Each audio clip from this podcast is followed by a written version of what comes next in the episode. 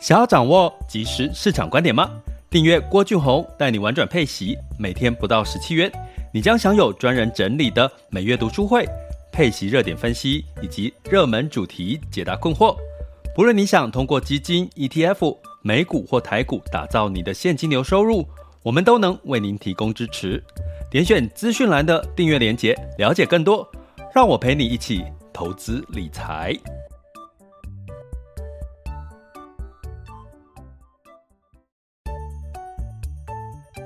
想要掌握即时市场观点吗？订阅郭俊宏带你玩转配息，每天不到十七元，你将享有专人整理的每月读书会、配息热点分析以及热门主题解答困惑。不论你想通过基金、ETF、美股或台股打造你的现金流收入，我们都能为您提供支持。点选资讯栏的订阅链接，了解更多。让我陪你一起投资理财。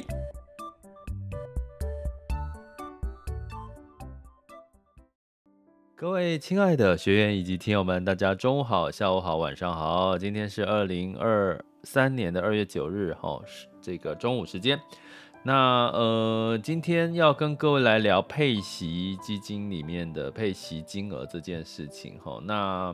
其实我一直小心翼翼的想要跟各位提到南非币这件事情，因为。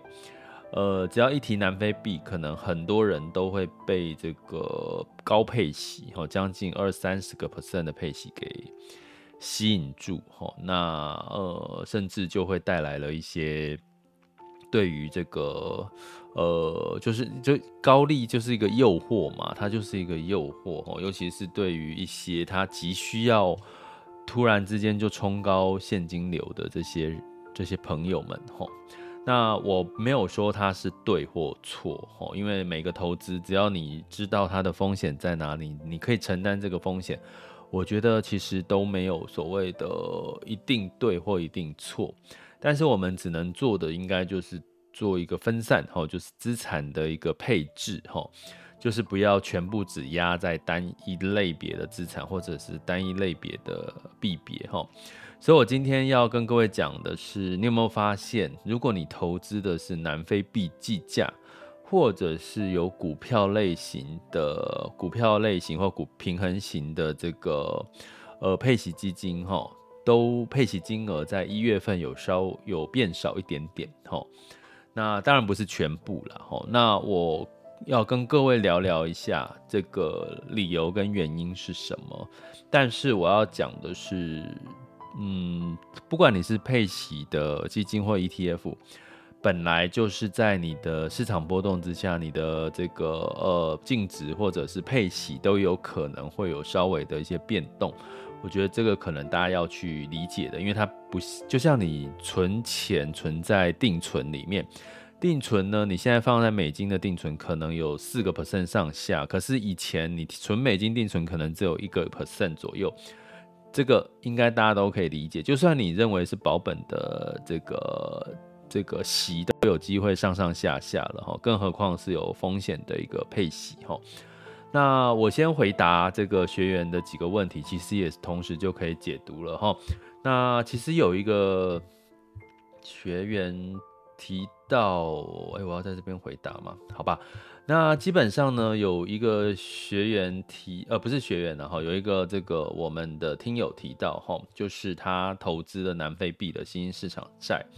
那当然，从各方面的很多的这个，呃，不管是各个各个人，各各式各样的人，甚至我都会跟你说，哦，南非币你可能要留意汇率的汇率的风险，哈。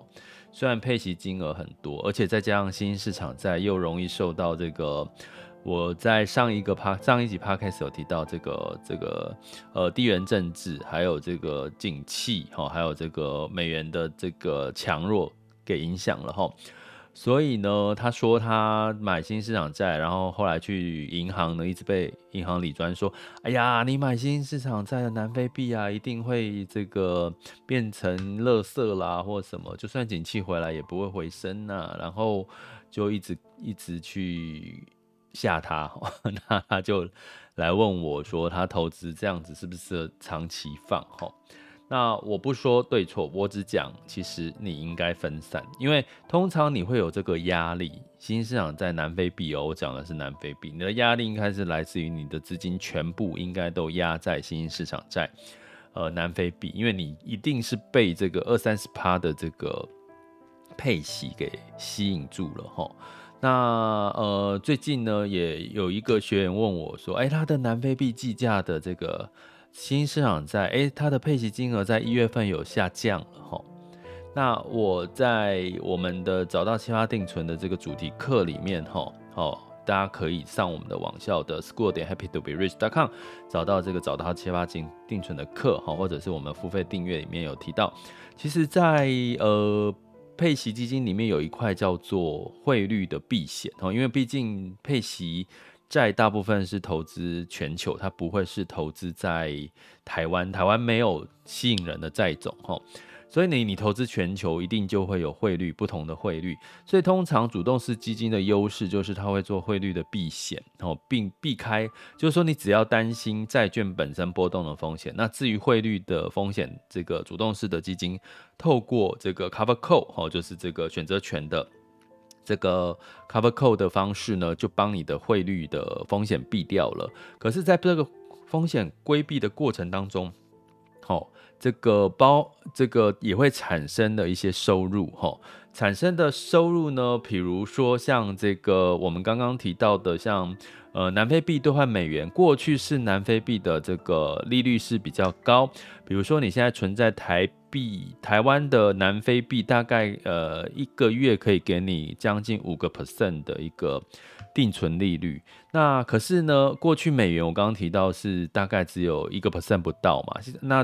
从二零二二年来一直升息的一个情况，造成美元现在如果你去存个一年一个月到一年期的这个美元定存，大概也差不多有四个 percent 上下吧。好，四个 percent 上下的一个这个利率，所以你会发现南非币跟在二零二二年到二零二三年，它的利差缩小了很多。从过去的一比五，一一个是五，一个是一，大概有呃四倍左右的差距，现在是变成是一个是五个 percent，一个是四个 percent 的差距。所以选择权的收入，它的避险，它的这个收益就减少了。所以，从我们之前有提过，配息金额里面有几个获利配息来源，一个是股票的资本利得，一个是债券的债息，另外一个叫做选择权的避险的汇率交易，那这一块就会少了嘛？所以这块就会少了。那通常呢，这个配息基金呢，它大概会在年初会去做一个，如果要调整，它可能是调增它的配息金额或调降它的配息金额。所以，如果你是投资南非 B 计价，它当然在这一块过去。相当吸引人的这个利差，哈，这个利差呢就被稀释掉，呃，就被就减少了。因为我刚刚提到，过去美元兑换跟南非币的利息，存银行利息其实是有很大的利差。可是从美元这个强升息的情况下，还在升嘛？大家知道三月份还会再升一次，所以这个部分的汇率避险 cover call 的这个呃选择权的收入就会减少了。所以它是从这边减少，所以。也是合理的哦，是合理的哦。但是你如果去看，你投资的是美元计价，就没有这个问题了。美元计价的可能同一档的新市场债券，可能它就不见得会呃配息金额会减少，这是第一个哦。所以我觉得它是它，我要告诉各位，它是一个这个呃呃合理而且是健康的理由，而且大家要自己知道，不要自己下自底。所以你投资南非币，你就要知道你的为什么你配息会比一般。的强势货币美元的配息来源是多在哪里呀？你必须要知道多在哪里，你才不会被下来下去呀。吼，银行理专告诉你，你也可以问他，你可以问他说为什么？你可以告诉我为什么我买新兴市场债它会变成是一个垃圾呢？你问他嘛，他如果告诉他如果可以跟你说出一个理由 A、B、C 可以说服你，那再说好不好？所以呢，有时候为什么我要透过这个陪伴学习，透过教大家逻辑，就是你不要被市场上面的言语或者是这个媒体给洗脑，或者是给呃影响左右。你要有自己合理的判断，你就不会被这些有的没有的事情给影响，你也不会自己吓自己。那第二个理由是什么？为什么我说，诶，一月份你看有一些配息的基金呢，它的配息率降低。我我告诉各位，今年一样，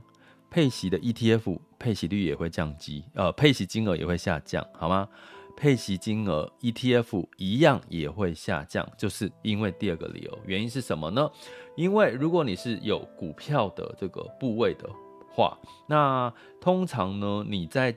今年哈配的哈，通常我们讲配息有所谓的呃未实现的这个呃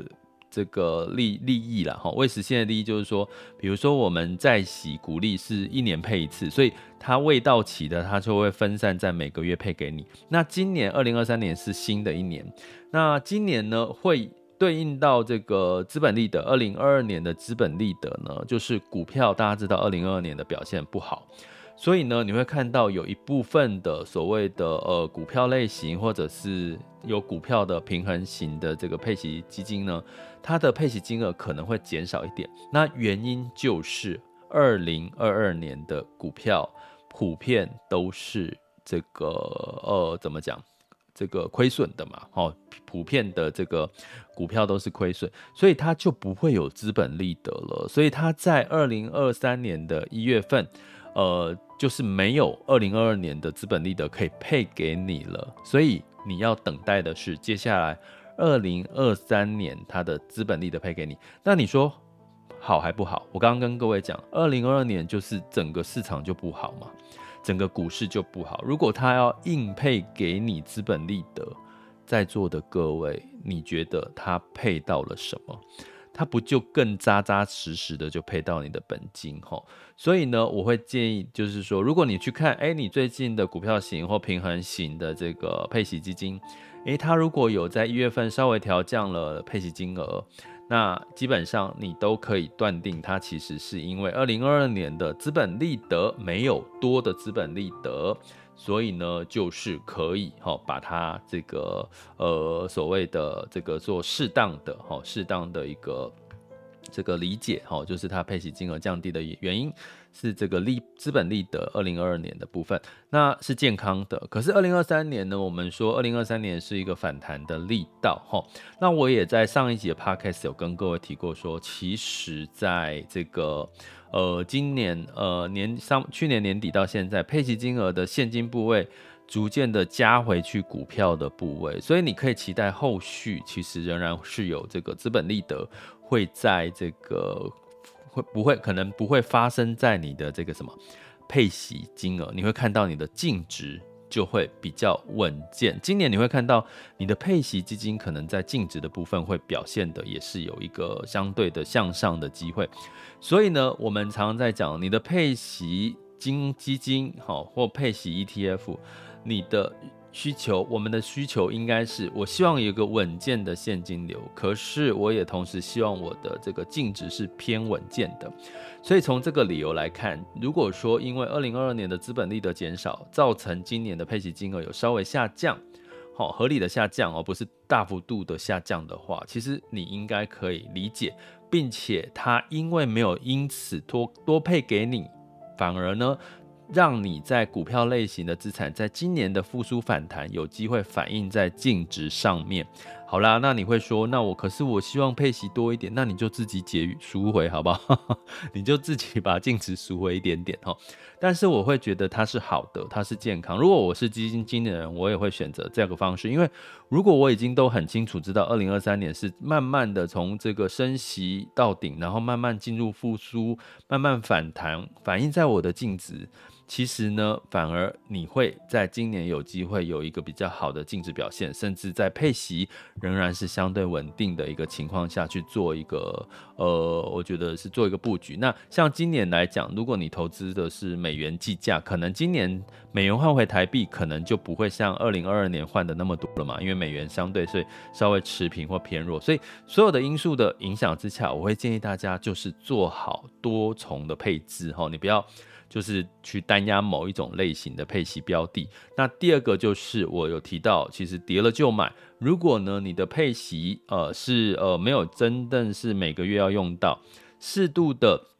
如果呃有一些呃修正，好，反弹之后修正，你就适度的去做一个跌了就买，加回去你的配息标的的话，反而呢你会让你的配息金额跟你的净值会更加的健康，更加的稳健哈。所以呢，这个刚好呼应到最近有这个学员跟有朋友问到哈，这个南非币的事情啊，还有配息金额减少。其实配息金额减少，我说大部分刚刚讲都是发生在。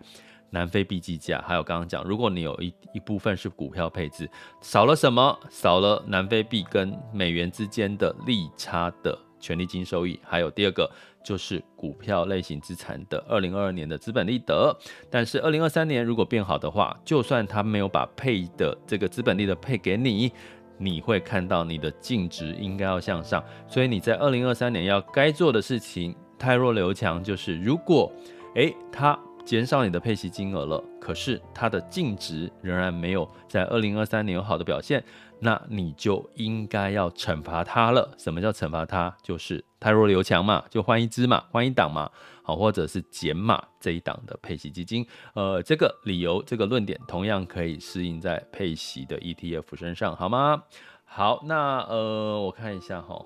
还要讲，所以呢，呃，就如果说你要怎么去看待？这件事情，我做一个结论，就是说，我还是我不会去论定说你去投资南非币是不好的事情，可是我要告诉你，不要全部修恨，不要全部都压南非币，请适度的分散你的币别风险，也不要全部都压新兴市场债，因为今年可能它是一个呃有反弹的机会，可是呃未来其实你也不知道，像。去年股市不好，对不对？那今年呢？诶，会不会下半年会好一点？哦，所以其实会建议透过资产配置呢，呃，会让你的这个净值、配息基金的净值以及这个配息都可以相对的稳定一些，好吗？好，然后我看看哈，还有刚好有有有有有有有什么问题在问的话，好，目前好，OK，那接下来。这两个理由，好，好，今天就到这喽。这里是郭俊宏，带你玩转配息，给你及时操作观点，关注并订阅我，陪你一起投资理财。好啦，那所以真的想要，呃，我会建议大家在这个配息这件事情是可以从根去扎实你的这个呃能力哈，学这个知识能力哈。为什么？因为你才能够。理解这些配息的行为在这个市场上面的变化，你怎么解读？然后怎么去这个稳健你的配息的现金流跟这个净值的稳定？我觉得这个很重要。你要把，你只要把你的基本功扎稳了，很多事情你都不是都不是问题，你也知道发生什么事情。那最简单的方式就是就是呃，第一个哈，就是随时听我们的 Podcast 频道哈，或者是 YouTube 频道哦，或者中午。那如果你想要有系统性的学习整个配息的一个逻辑概念跟这个呃掌握这个市场即时资讯的话，就欢迎大家到我们的网校 school 点 happy to be rich dot com 可以找到找到奇葩定存这堂主题课，或者是呃加入我们的付费学习订阅方案。好，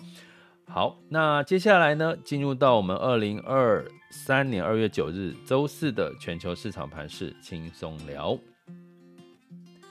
好，那在二月九日呢，风险指标部分，今日 VIX 恐慌指数来到二十点零八，当下现在 VIX 恐慌指数是十九点六一，十年期美债殖利率是三点六零七八，好，所以可以看到的是恐慌又开始稍微的蔓延，原因是跌了几天，当然市场就会开始害怕了，对不对？哦，再加上美债殖利率又反弹到三点六了，哈，那照理说，如果升息到了尾声，这个美债殖利率应该会慢慢的趋缓，哈。那在道琼、s m p 五百、纳斯达克跟费半呢，分别是下跌零点六一、一点一一、一点六八以及二点一九个百分点。哈，那包含呢，像最近很红的 AI 呢，这个 Google 也顺势的推出了，结果它推出来的 AI 机器人呢，这个答非所问，Bard 哈，这位 Bard 机器人呢，答非所问，就是你回答问题跟他的答案跟就是有点狗屁不通或。斗不上来哈，所以造成这个昨天的 Alphabet Google 呢是下跌了七个 percent 然后那 Chat 相对来讲，ChatGPT 真的很强。我最近做了一件事情，在做呃辅助我的这个呃这个应用哦，延伸我对于这个学员或各位的服务，就是我把我常常被问到的问题，我把它输入到 ChatGPT，然后透过文字转影片，我就转出了一系列的 Shorts，就这个短视频。那这个目的是让大家去，如果你有看到一些，诶，有一些问题哈，可能只是一个知识点的问题，你可以透过短视频，一分钟之内就解答你的问题，所以它节省了我很多的效率哈。相信这个也是 AI 一个。呃，未来一个这个变现哈，商用机制一个一个应用之一了哈，所以其实我觉得 ChatGPT 好，或者是 AI，不管是百度，不管是 Google，不管是 Meta，他们最近呢都是在这个发发表这新这个相关的技术落地的情况下，呃，我觉得这个话题仍然可以持续关注。那在欧股的部分呢，呃，在这个是涨涨跌跌哈，泛欧六百是上涨零点二八 percent，德。国是上涨零点六 percent，法国下跌零点一八 percent，英国上涨零点二六 percent。好，所以欧洲呢，因为整体的这个市场，哈，似乎没有比预期当中的衰退的情况是比较明确的，哈，所以呢，反而呢，让这个欧洲呢近期的表现比较是小涨小跌的一个状况。那在雅股的部分，哈，昨天一枝独秀就是台湾加权指数上涨了一点四一 percent，好，来到一万五千六百一十八点。那其他的像日经呢，像 A 股呢，都是大概下跌了不到一个 percent 哈。那所以我们来看一下目前最新的哈，最新的这个这个这个这个盘势哈，雅股盘势，目前时间是十二点二十二分，十二点二十二分，我们来看一下。好，十二点二十二分呢，目前的这个台积电是小跌了零点一九 percent，来到五百三十九块，所以跌幅不多啦。像刚刚讲说，费半跌了两个 percent 嘛，哎，台积电的跌幅看起来这个支撑还是有的。那目前台湾加权指数是下跌了二十八点，来到一万五千五百八十九，哦，所以这个跌幅其实是有一些些的支撑哦。所以呢，呃，似乎看起来大家对台股是有信心的。那柜买指数是先涨后跌，目前是下跌零点零三 percent。那这个呃港股的部分是上涨零点三四 percent，那恒生指数了哈，那恒生科技是上涨零点五五 percent，上证指数是上涨了零点六二 percent，深圳指数是上涨了零点八六 percent，哦，那这个看起来这个上证指数。目前还没有办法突破三千三百点哦，突破才是一个比较偏更乐观的一个情况哈。那台股当然是持续的站稳了这个呃一万五千哦，目前一万五千六哈。所以基本上呢，整个技术从这个技术技术线图的趋势来讲，台股是比较呃好的一个状况。那日经二五呢是上涨呃下跌了零点三三 percent，南韩是下跌零点零二 percent，新加坡海峡是下跌零点八八 percent 哈。所以整体呢，应该是说目前可能相对的利空哦，慢慢的呃减少，可是也没有什么利多哦。所以通常我们有提过提示过各位，周一呃一月份到三月份通常都是。资金追逐的行情，资金追逐的行情就是投机的钱会比较多，所以建议大家如果有一些涨太多或反弹急急涨的呢，就可以适度的去做一些停利的动作哈，比较不会这个一场空。那在能源的部分呢，呃，目前是布兰特原油四月份的布兰特原油期货是上涨了一点七 percent，来到八十五点零九美元每桶哈。那虽然库存是持续增加，可是油价仍然持续稍微收高哈，但是就维持在八十几块上下。那金价也是小涨零点三 percent，来到一千八百九十点七美元每盎司哈。那可以可以知道的是，市场应该在预期美元就是偏持平啦，后慢慢的没有那么强势了哈，所以让这些呃原物料、贵金属、能源呢都比较哈没有那么大的一个跌幅了。那在汇市的部分，美元指数来到一百零三点四七六七，美元兑人民币是三十点零八，美元兑换人民币是六点七八八二，美元兑换日元是一百三十一点四一，所以呢，看起来也没有特别的一些变化哈。啊，所以呢，接下来就看呃呃非必须消费的这个财报的公布，呃，看看有没有什么利多或者是利空哈。那这个都是呃，我们可以这个特别关注的啦。那其他的就等下周的一些新的一些状况喽。这里是郭俊宏，带你玩转配息，给你及时操作观点。关注并订阅我，陪你一起投资理财。我们下集见，拜拜。